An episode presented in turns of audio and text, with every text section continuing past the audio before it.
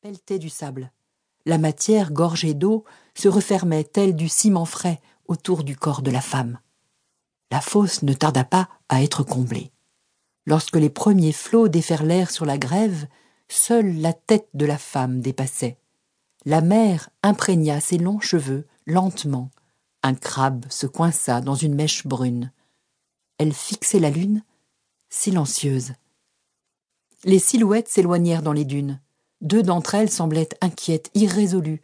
La troisième paraissait calme. Toutes observaient la tête solitaire, éclairée par la lune sur la grève, et attendaient. La grande marée arriva assez brusquement. La hauteur des vagues augmentait à chaque mouvement de l'onde qui balayait le crâne de la femme et pénétrait dans sa bouche et son nez.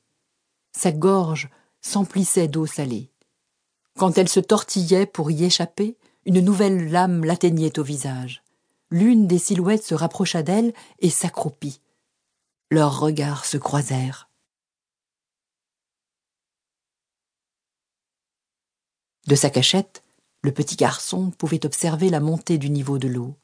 La tête disparaissait, ressurgissait et était à nouveau engloutie.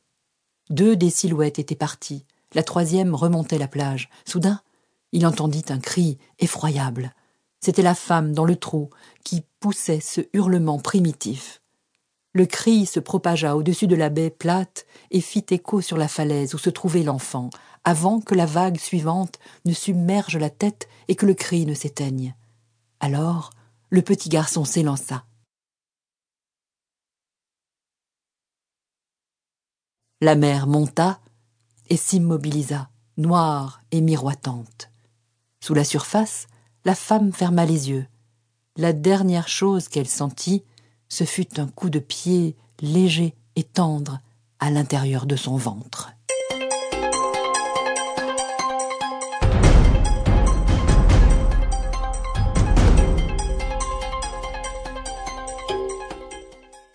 Été 2011. Vera la taupe disposait de deux yeux sains et d'un regard qui aurait pu paralyser un gerfaut en plein vol. Elle voyait très bien. En revanche, elle discutait comme une taupe fouille. Elle commençait par présenter son point de vue, puis se frayait un passage en force en envoyant valser tous les arguments qu'on lui opposait. Une taupe, donc, mais appréciée. Elle était campée dos au soleil couchant, dont les derniers rayons glissaient au-dessus de Vertefjärden, rebondissaient sur Lidingebron et se faufilaient jusqu'au parc de Hjorthagen, juste assez pour produire une belle auréole de contre-jour autour de la silhouette de Vera. C'est de ma réalité qu'il s'agit. L'ardeur avec laquelle elle plaidait sa cause aurait impressionné n'importe quel groupe parlementaire, même si sa voix éraillée aurait paru incongrue dans l'hémicycle ses vêtements aussi peut-être, un t-shirt bariolé assorti d'une jupe en tulle élimée, et ses pieds nus.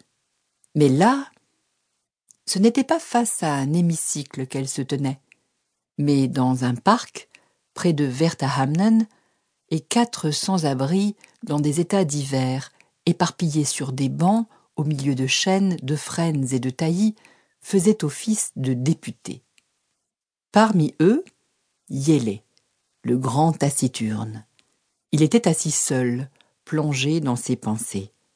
Sur un autre banc étaient installés Ben Seman et Muriel, une jeune camée en provenance des cités de Bargamosen, un sac de supermarché coop sur les genoux. Sur le banc d'en face, Arvo Pert piquait du nez. À l'orée du parc, dissimulé par d'épais buissons, deux jeunes hommes silencieux aux habits sombres étaient accroupis, les yeux rivés sur les bancs. Ma réalité est pas la leur, et puis quoi encore? Vera la taupe tendit le bras vers un point sur l'horizon. Il débarque comme ça et il commence à tambouriner sur la caravane. J'ai à peine mis mes dents qui sont plantées devant la porte. Trois types. Et ils me de la tête aux pieds. C'est quoi ce bordel que je leur ai dit? Et vous savez ce qu'ils m'ont répondu? On est de la commune, votre caravane doit disparaître. Pourquoi? Le terrain va être réquisitionné. Pourquoi faire? Une piste éclairée. Une quoi? Un terrain de sport. Il va être construit juste ici. Mais c'est quoi cette histoire, putain?